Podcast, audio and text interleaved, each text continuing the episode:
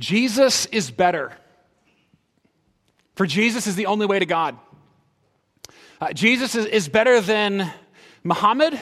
Jesus is better than Buddha. Jesus is better than Hinduism and Judaism. Jesus is better than secularism and pluralism. Jesus is better, for Jesus is the only way to God. And I have been so conditioned by our culture that I can't even hardly say those words without cringing just a little bit. I, mean, anybody else? It almost, it almost sounds like fingernails on a chalkboard. I believe them. I, be, I believe what I just said.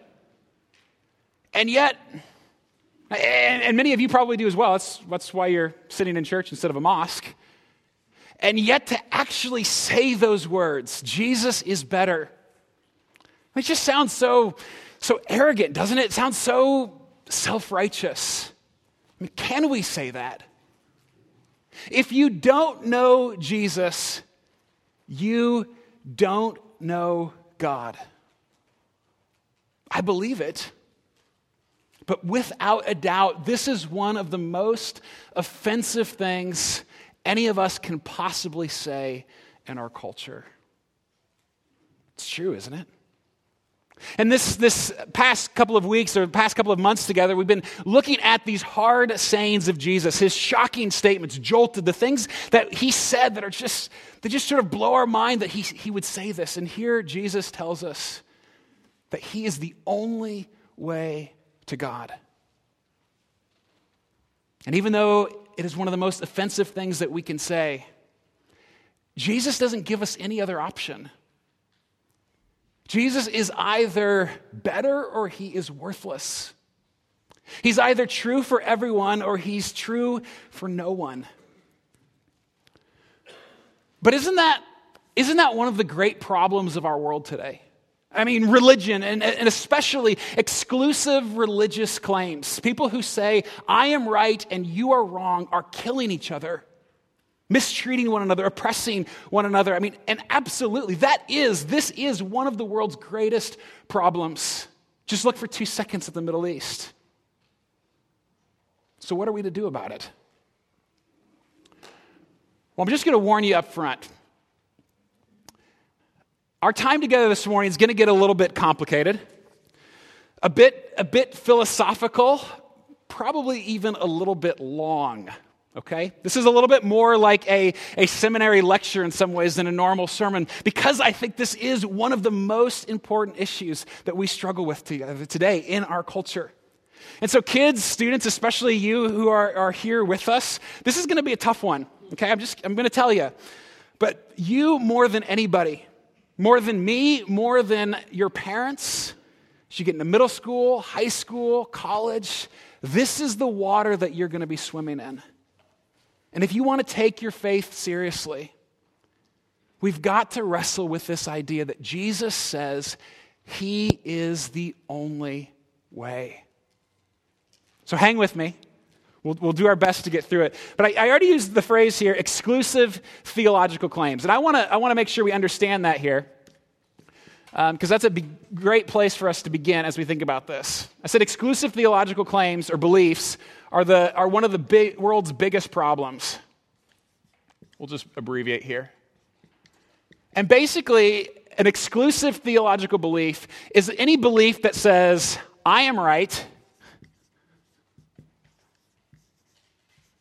and you are wrong. Things that are mutually exclusive. So Allah is either God or he is not. He can't, he can't be both God and not God. Jesus is either God or he is not. Uh, you either root for KU or K State, right? There's no middle ground in those scenarios. It is one or the other. It is either or. It is never both and.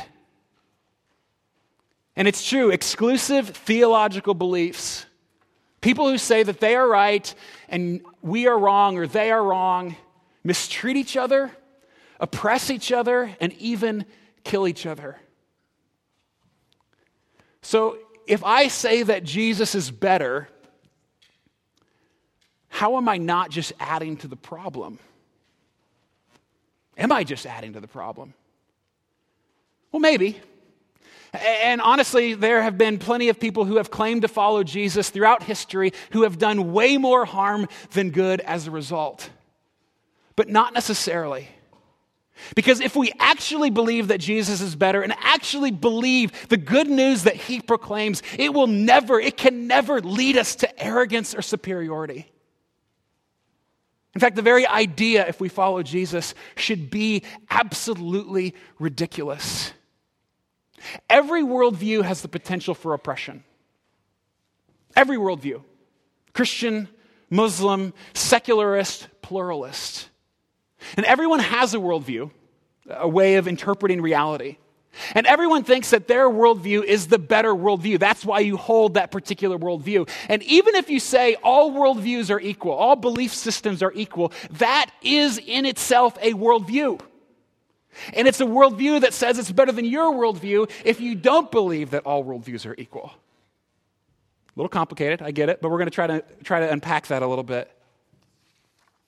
The problem isn't that people make exclusive theological claims or beliefs.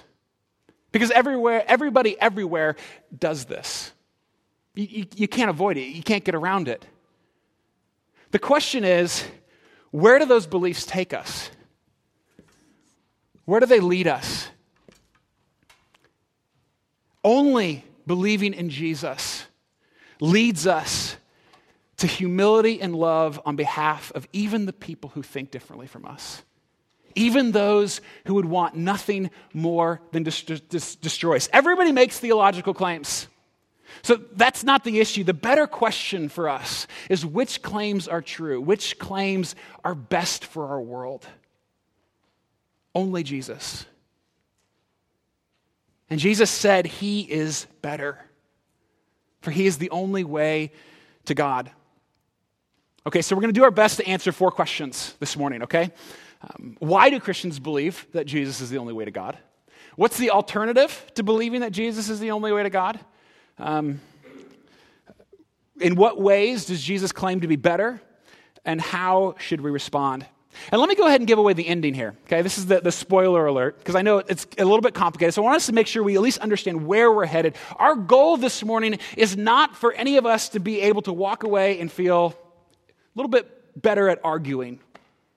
It's not, it's not that we would win arguments or, or debates or that we would feel superior for, to one another, to, to those who believe differently. If that's our goal, then our good news is garbage and we are guilty of everything that we are accused of.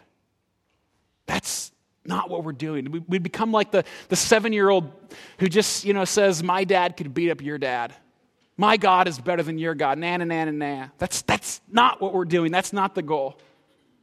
The goal is that we'd be able to say with confidence, Jesus is better, believing with joy, not self righteousness, serving with urgency, not apathy, walking with humility, not superiority.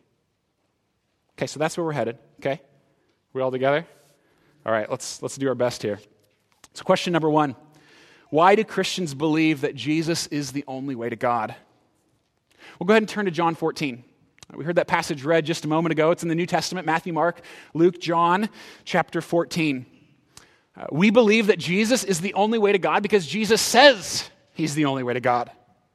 And so if you say Jesus is not the only way to God, what you are saying is that Jesus is either a liar, he's a delusional fool, right? He thought he was the only way to God, but he's just sort of an idiot, uh, or that he's a fairy tale.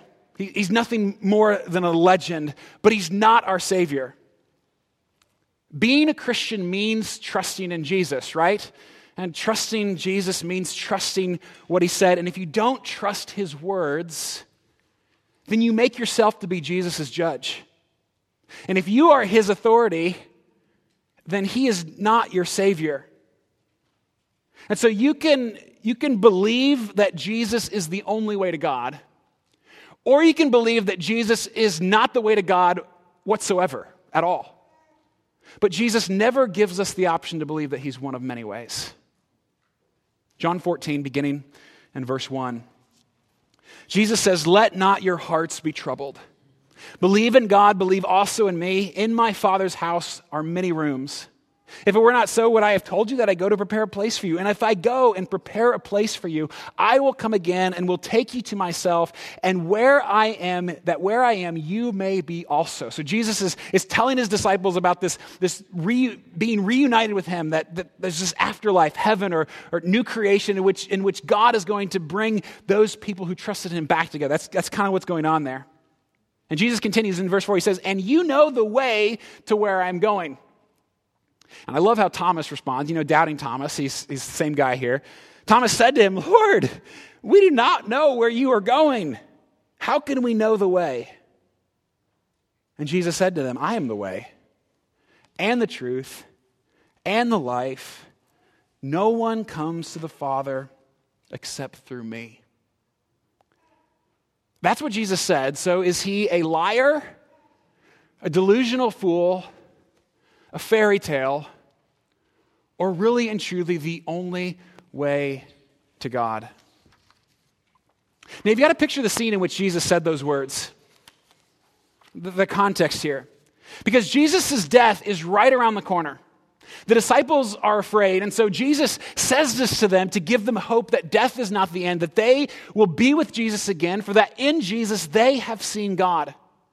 Jesus doesn't tell them any of these things to make them feel superior or to help them win arguments about religion. He tells them to comfort them. That's how he starts. Let not your hearts be troubled. Because soon all of these disciples would watch their Messiah brutally murdered. And they themselves, every one of them, would face incredible oppression. Most of them would be murdered for following Jesus. And so Jesus tells them this so that when they are being tortured, when they're in prison, when they're oppressed, when they are being murdered, they can believe deep within that Jesus is better. That Jesus is, He's the way to God. That, that even though I am being destroyed, even if I am being killed, I am safe with God because of Jesus. Jesus tells them this to give them hope, not arrogance to give them an ability to trust. Christians believe that Jesus is the only way to God because that's what Jesus told us. And if Jesus really did rise from the dead, then we have to take him seriously. I mean, if he didn't, then who really cares what he said? But if, if that's something we believe about him, then we have to take his word seriously. And so you can believe that Jesus is the only way to God, or you can believe that he is not the way to God whatsoever. Jesus never gives us the option to believe that he's one of many ways. Jesus is better, for Jesus is the only way to God. But how is that not arrogant? I mean, how, how can we possibly say that in a pluralistic society like, like our own? Well, what's the alternative? I mean, saying Jesus is the only way may possibly lead to arrogance and oppression. It shouldn't, but it's possible. But so can any other belief system, including the belief system that says there is no belief system. So, what is the alternative? I mean, we could, we could compare uh, Jesus with Buddha or with um, Muhammad or, or any of these alternatives, but I don't, I don't really think that'd be all that helpful for us. I mean, that's, that's not where you and I tend to be tempted, right? We're, we're not tempted to say, no, Jesus is not the only way to God. Somebody else is the only way to God. The alternative for us is believing that Jesus is one of many ways. Because that's, that's what our culture tells us, right? That's, that's the message we continually hear that, that every religion is fine, every, everybody's good, we all kind of get it right, right? We all, you know, lead to the same spot. And that's called, essentially, that's called pluralism. Pluralism is our big alternative to believing that Jesus is the only way to God. Pluralism says that, that there are many ways to get there. We can't really know which way is better because we don't have all knowledge. And so that therefore every, every way is okay, every path is just fine. And so the pluralists, what, what we really need to do is get rid of this. No more exclusive theological beliefs and everybody's just sort of okay with pluralism. This past week, I finished reading an old novel, a mystery novel by Dorothy Sayers. And uh, in, in this novel, there were, there were six murder suspects, and all of them looked equally guilty. I mean, there is circumstantial evidence surrounding each of them. But can you imagine if, like, two thirds of the way through the book, you know, I'm reading this, you know, relaxing, enjoying myself, and all of a sudden, imagine if the detective had said, you know what? They all look pretty guilty. Let's, let's just throw them all in jail and call it a day. Let's, let's just not worry about the details. Let's just call it good enough and move on. I mean, it'd be, it'd be ridiculous, right? Nobody would ever want to think like that. And yet, essentially, that's what pluralism is. Pluralism takes a cursory glance at the world's religions, the faiths, faiths of the world, and says, eh, good enough. They're all mostly the same, and so let's just call it a day. In our culture, pluralism is our big alternative and the fastest growing religion in America. So let me say three things about pluralism. First, pluralism promises way more than it can deliver. I mean, it looks so humble, right? And they mean well, they really do. But it can lead to just as much superiority and arrogance as anything else. A pluralist might say that religions need to eliminate their exclusive theological claims, right? To, to get rid of, of those things. And yet, exclusive theological faiths continue to grow across the globe at a rapid pace. It's, it's naive to say that we can just sort of brush them away and no longer have exclusive theological beliefs. Because, really, I mean, honestly, if you take your Buddhism seriously, if you take your Islam seriously, if you take your Christian, if you take your secularism seriously, whatever faith you hold to, you hold to it because you believe it is better. That's just, that's just part of what it, what it means to, to hold on to those beliefs. But aren't, aren't all religions really just the same? No, they're not. I mean, some believe that God is impersonal, he's distant, he doesn't interact with humanity at all. Others believe that, that God is, is deeply personal and, and intimately involved in humanity. Some believe that Jesus is God. Others believe that he is nothing more than a prophet or a teacher. Some believe in sin. Others don't. Most religions believe that you have to earn your way to God. You have to be good enough and do the right things and go through the right motions. Only Christians believe that no, Jesus has done that for us, that he's the grounds for our acceptance. Religions are not all the same. Okay, so they're not maybe all the same, but aren't they all equally valid? Nobody actually believes that. I mean, not, not even the best pluralist believes that all religions are equally valid. I mean, child sacrifice, practiced for centuries by countless religions. Nobody, nobody takes that seriously as a, as, a, as a reasonable way to approach God. That's discarded. Or what about David Koresh? Or jihad or religions that oppress women. Nobody, nobody thinks all religions are equal. I mean, we, we all make our judgment calls. We all rank them. Even the best pluralist is, is going to put their favorite at the top and their favorite or their least favorite at the bottom. And if we're able to do that, then who's to say one couldn't possibly make it to the top as the most effective, the most beautiful? Nobody actually believes that they're all the same and that they're all equal. It's naive. And so essentially, pluralism sounds like a really good idea, but it promises way more than it can deliver. And yet, you know, the pluralist says, but, but, but listen, exclusive theological beliefs are destroying our world. And they are. I mean, we know that, right? We could turn on the news. We know exclusive theological beliefs are destroying the world. We've got to eliminate exclusive theological beliefs, the pluralist says. And frankly, this is the most compelling part of their argument to me. See how we see the destructive nature of what happens when people say, I am right and I am wrong. It is incredibly compelling, except for this. If they get rid of all exclusive theological beliefs, the pluralist ends up destroying themselves because pluralism is an exclusive theological belief. It just doesn't work. So, pluralism is a theological belief. Let's talk about that for a minute here. Uh, again, pluralism sounds so friendly by saying that theology doesn't really matter. God loves everybody. No one is right and no one is wrong. So let's just all get along. There's a lot of appeal to that, isn't there? Especially in our culture, especially with the violence around us. But that is a theological belief. For example, let's give Let's give two theological statements here. Okay, so you've got two, two theological statements. Number one is Jesus is the only way to God. Number two is there are many ways to God. These statements cannot both be true, right? The words only and many exclude the possibility that they can both be true. Okay, one is true and one is not. Neither of these statements can be proved, right? Of course not. I can't prove that Jesus is the only way to God, and the pluralists can't believe that there are many ways to God.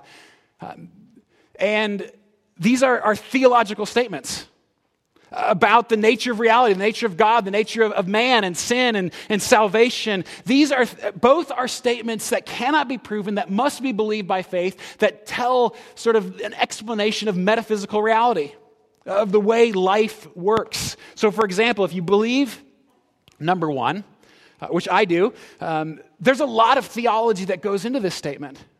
Number one assumes that God is righteous, that man is sinful, that we as humans need a Savior, and that Jesus is that Savior. It's a lot of theology, right, in that sentence.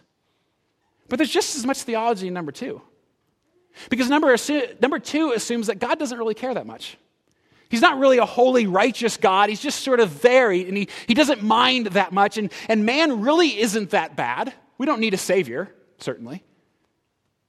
And that the, the, the greatest expectation that God has for us is that we try a little bit to live a decent life.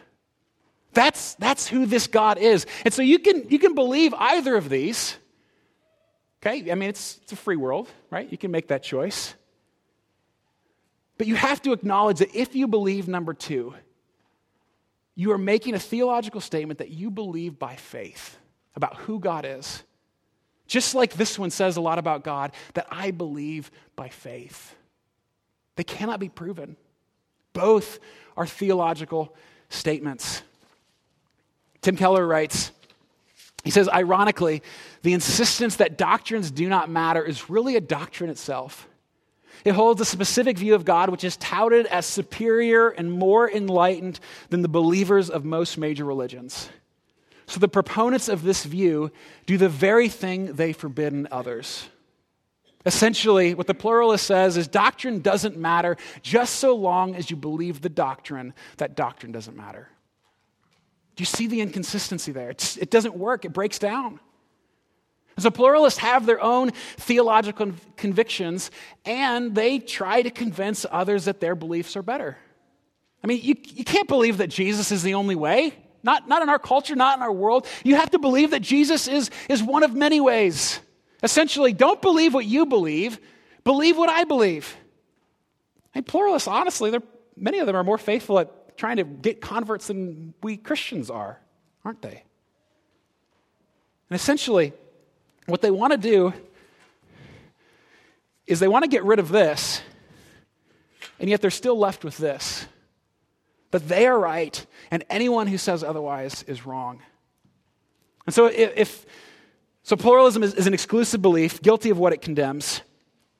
So, if someone says that the world's greatest problems are the world's religions, what, what they're essentially saying is that their religion, even if their religion is no religion at all, is better than their, the other people's religion. Again, even if their religion is no religion at all. So Christianity is the problem, Islam is the problem, and they have the solution. Now, if I say that my exclusive theological beliefs are the best, things, best thing for the world, if I say that Jesus is the answer to the world's problems, I am a fundamentalist hate monger. But if the pluralist says that their exclusive theological beliefs are the answer to the world's problems, our culture just sort of nods in agreement. Do you see the inconsistency there? You can't have both. But isn't it arrogant for us to believe that we have the truth? Isn't that just sort of a, a cocky mentality, so, so short sighted, so narrow minded that we actually believe that we have the truth? That's, I mean, that's a fair criticism. Absolutely. And some of us, the way we act about what we do with the truth, how we think, how we live, is absolutely arrogant and it's inappropriate. Are you familiar with the, the analogy of the, the blind men and the elephant?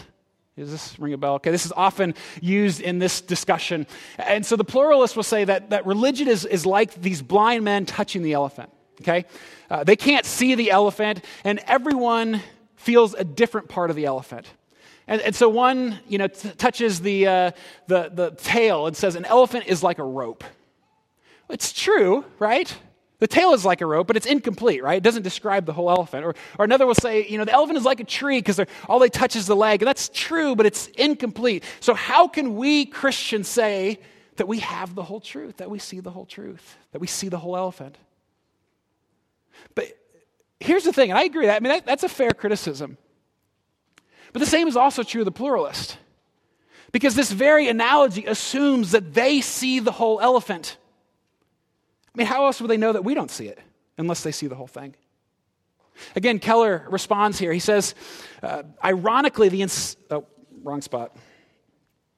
Okay, he says, how, how could you possibly know that no religion can see the whole truth unless you yourself have the superior comprehensive knowledge of spiritual reality you just claim that none of the religions have?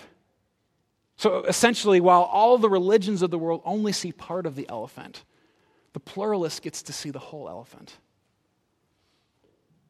Arrogance is possible on both sides of the fence. But one, one more complaint how can you blame someone from a different culture for not believing in Jesus?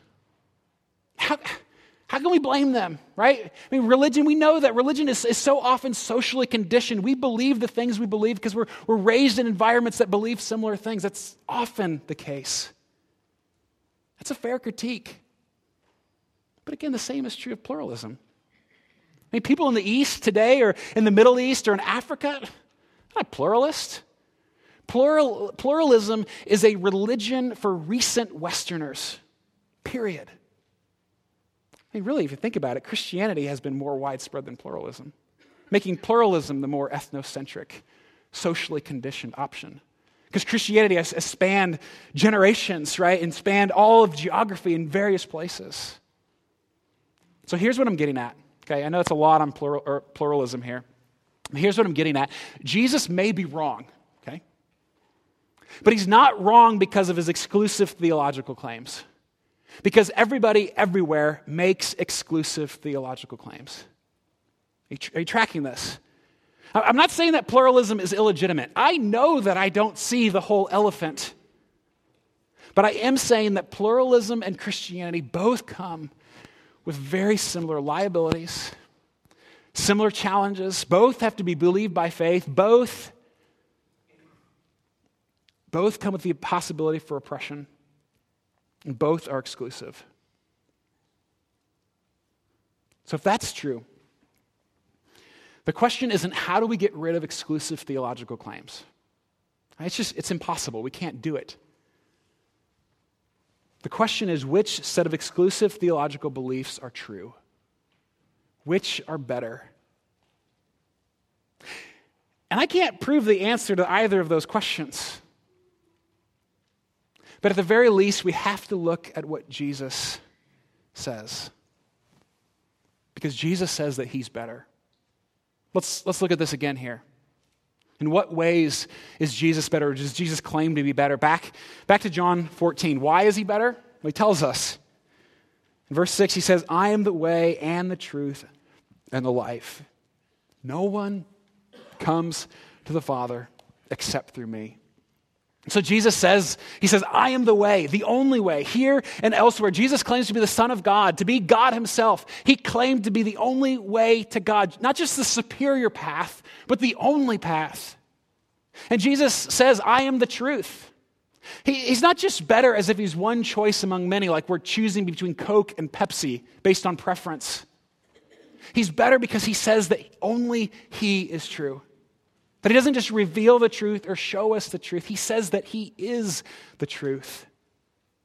And I believe that the story Jesus tells, the story that we, that we find in Scripture, the story of reality, the story of humanity, that his story is the true story. And even though we may struggle to believe, I believe that his story makes the best sense of our reality.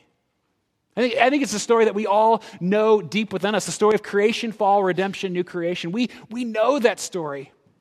Because anytime we complain about something, anytime we get frustrated in a situation, what we're saying is it shouldn't be this way. Essentially, we're saying we were created for something better than this. And every time we experience the brokenness around us or within us, it is a statement that, that this world is messed up. We know that. That's the fall. And yet we long to get better, don't we? We long to see our world get better, to experience improvement ourselves. That's, that's redemption, this idea of redemption that he calls us into. And every person everywhere asked, What's next? Where's it all going? It's the idea of, of, new creation. This story, the story Jesus tells, makes the best sense of our reality. His story isn't just his story, his story is my story. And we find our pl- place in it. He says that he is the truth. And he also says, I am the life. Because only Jesus, only Jesus died for our forgiveness and rose for our restoration. Of all the faith systems, ours is the only one with a God who conquered death by dying and was raised to life for our resurrection. Jesus is the only path to life. And the only way to receive him is by trust in him. Jesus, I believe that you are the way. I believe your truth. Let me enter your life. Ramachandra writes When we explore the great religious traditions of the world, we come across many great figures who impress their contemporaries with the other centeredness of their way of life. They lived lives of exemplary courage, compassion, and sacrifice. And he gives examples like Muhammad and Buddha. In all these cases, though, there is no call to personal allegiance, no claim to be communicating anything other than a word from God or an insight into ultimate reality. They didn't make the kinds of claims that Jesus made. On the other hand, he continues, we come across people who do make self centered claims, but these claims do not impress us for very long. He mentions Hitler and Idi Amin and people, people similar. Their megalomania led them into forms of brutality and self aggrandizement, which seemed to fit quite naturally with the claims that they made for themselves. Every person who has ever claimed to be everything, right, to be the one, has been a disaster. I mean, history shows us if you make the kind of claims Jesus made, you are a disaster to, the, to yourself and to the people around you. That's what history says. Every person except for one. It is here, he continues, that Jesus stands out as unique. One may search all the religious traditions and still fail to find one like Jesus who makes seemingly the most arrogant claims concerning himself and yet lives in the most humble and selfless manner conceivable. Jesus of Nazareth simply boggles our imagination. There is no one in all of history like him. For he is the way, the truth, and the life. So, how do we respond to all this? Again, this, um, I, haven't, I haven't proven, right? I haven't proven that Jesus is the only way or, or that, that Jesus is the truth. I couldn't prove it if I wanted to. I mean, I think there are good reasons to believe, and I think I don't think we have to, to move logic behind us to be able to believe in Jesus. But ultimately, at the end of the day, it comes down to faith. It's something I believe by faith. But I hope at the very least you see that believing in Jesus is just as intellectually coherent as believing in pluralism. In fact, honestly, I think it's a little bit more coherent and frankly, a whole lot more honest. Not only do I believe that Jesus is true, I believe that he's better. I believe it is so much more satisfying. If he really is better, his truth demands our response. And remember, this is, this is where we began together, right? This is where we started. Believe with joy, serve with urgency, and walk with humility. Believe with joy. John 14, 6 is not an argument or a debate. It is an invitation into a life of comfort and joy, peace if any of us walk away this morning with a smug, good, I'm right attitude, you've entirely missed it. Our response this, this morning together should be Hallelujah, I am rescued. The way, the truth, and the life has found me. We should believe with joy. And, and if you, you don't believe, you're here sort of checking out faith and, and Jesus, I understand the struggle, okay? I, I know doubts deep within me. And I know what that's like to deal with those. But I want you to hear at the very least that you don't have to check your brain at the door when you become a Christian.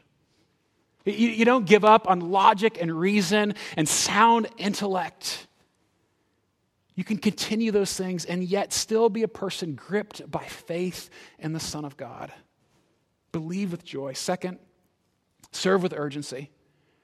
If Jesus is the only way to God and people without Jesus are lost, I mean, if we actually believe that, wouldn't that change something in us? I, we'd share the message of Jesus with others, wouldn't we? And we'd serve others in such a way that they, they could see the message of Jesus lived out in us. And we would give generously and serve sacrificially so that others elsewhere could experience and hear this message of Jesus if actually we believed it, wouldn't we?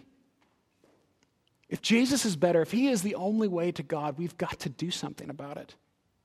Not with arrogance, but with compassion. Loving the people around us, wishing they'd experience the life that we enjoy. So, who can you tell? Where can you serve? How can you give? What can you do to show this message in your life to the people around you? Serve with urgency. And Finally, walk with humility. And this one is so important in our culture because this, this is where we get attacked and accused, and oftentimes rightfully so, because we don't walk humbly with this truth, with this message. But if there's anything we know and understand about Jesus, it is that this truth ought to lead us to incredible self sacrifice. I mean, there is no doubt about it. One of the greatest problems in our world is the exclusive claims of the devout. But we all make exclusive religious claims.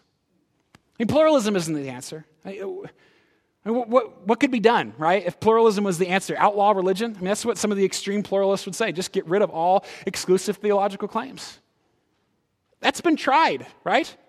Uh, it was called communism in the 20th century, who also blamed religion for all of its problems. And it is estimated that in one century, the 20th century, between 85 and 140 million people were murdered as a result.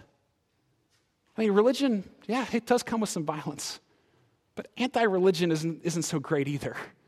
We see that. Pluralism is not the answer. We can't get rid of exclusive religious claims, but there is one set of exclusive religious claims, one path that says that we are to love our enemies, that we pray for those who persecute us, that we, we give up our rights for the sake of others, we do good to those who oppose us. There is one way that has such a high view of life, as if we were created in the image of God or something. That we will pour out ourselves for others, even those who mistreat us, who abuse us, even those who think differently from us, even those who would want nothing more than to destroy us. There's one way that leads us to even defend the rights of people who believe differently from us, defend the rights of other religions, those who disagree with us. Only one set of exclusive theological claims makes arrogance and judgmentalism absolutely ridiculous. Only, only one way has, has the, the kind of confidence that we can say, yes, everybody does get part of the story right, even if they're on the wrong path. And so we can serve one another and love one another and care for those, even when they're different. Only one set refuses to mock, even when we are mocked.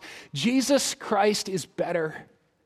And what we learn in the cross so clearly is that Jesus loves every person so much. The God of the universe became a man and died on a brutal cross just so that he could rescue us and be with us. He loves every person that much. How can we not love people who are different from us? How can we not love the people who disagree with us and who think differently from us? How can we not do that? Because Jesus did that.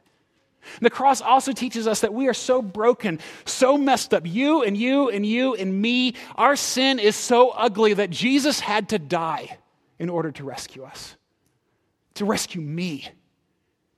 How could I possibly be arrogant or judgmental or superior towards anyone? Because that's what it took to rescue me. How can we not stand with others, care for others, love one another, even when we disagree? Walk with humility. We can believe we are right without being jerks. Just look at Jesus. It's the way he lived. And imagine what our world would see if they saw us as followers of Jesus, loving and sacrificing and caring for those around us. Christians hold exclusive beliefs. And I believe that those beliefs are the best beliefs in all the world. But our exclusive beliefs are about the most inclusive person who ever lived Jesus Christ. The most inclusive God imaginable, for he invites every person to come to him. Let's pray together. Lord Jesus, Help us to live this out. God, we believe that you are the way, the truth, and the life. Or most of us believe that anyway. God, I pray that that way, that truth, that life would so pervade everything that we are that we would live with such incredible love and compassion and humility for the people around us. That our world would see you in us and through us. And God, that there be great joy knowing the claims that Jesus made. Yes, these are hard statements, but God, hallelujah, we have been rescued. The way, the truth, and the life has found us.